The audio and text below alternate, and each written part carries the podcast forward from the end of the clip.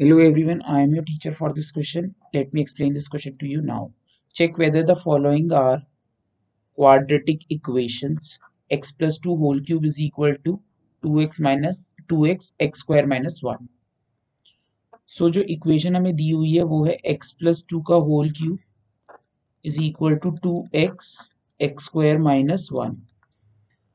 तो हमें चेक करने के लिए क्वाड्रेटिक है नहीं इसे सिंप्लीफाई करना पड़ेगा ए प्लस बी के होल क्यूब का की आइडेंटिटी लगाएँगे हम x cube plus eight plus three a b mean six x in bracket a plus b is equal to two x cube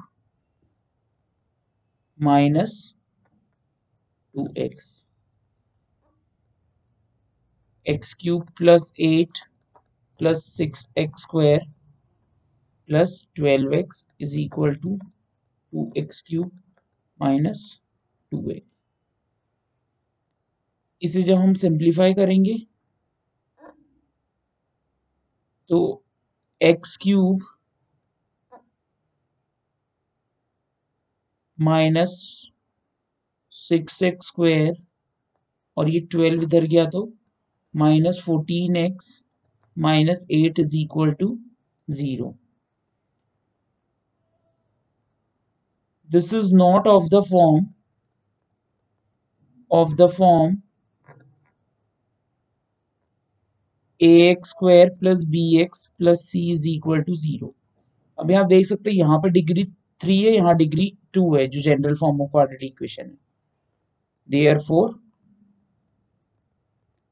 it is not a quadratic equation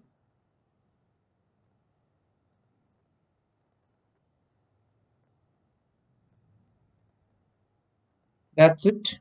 I, I hope you understood the explanation. Thank you.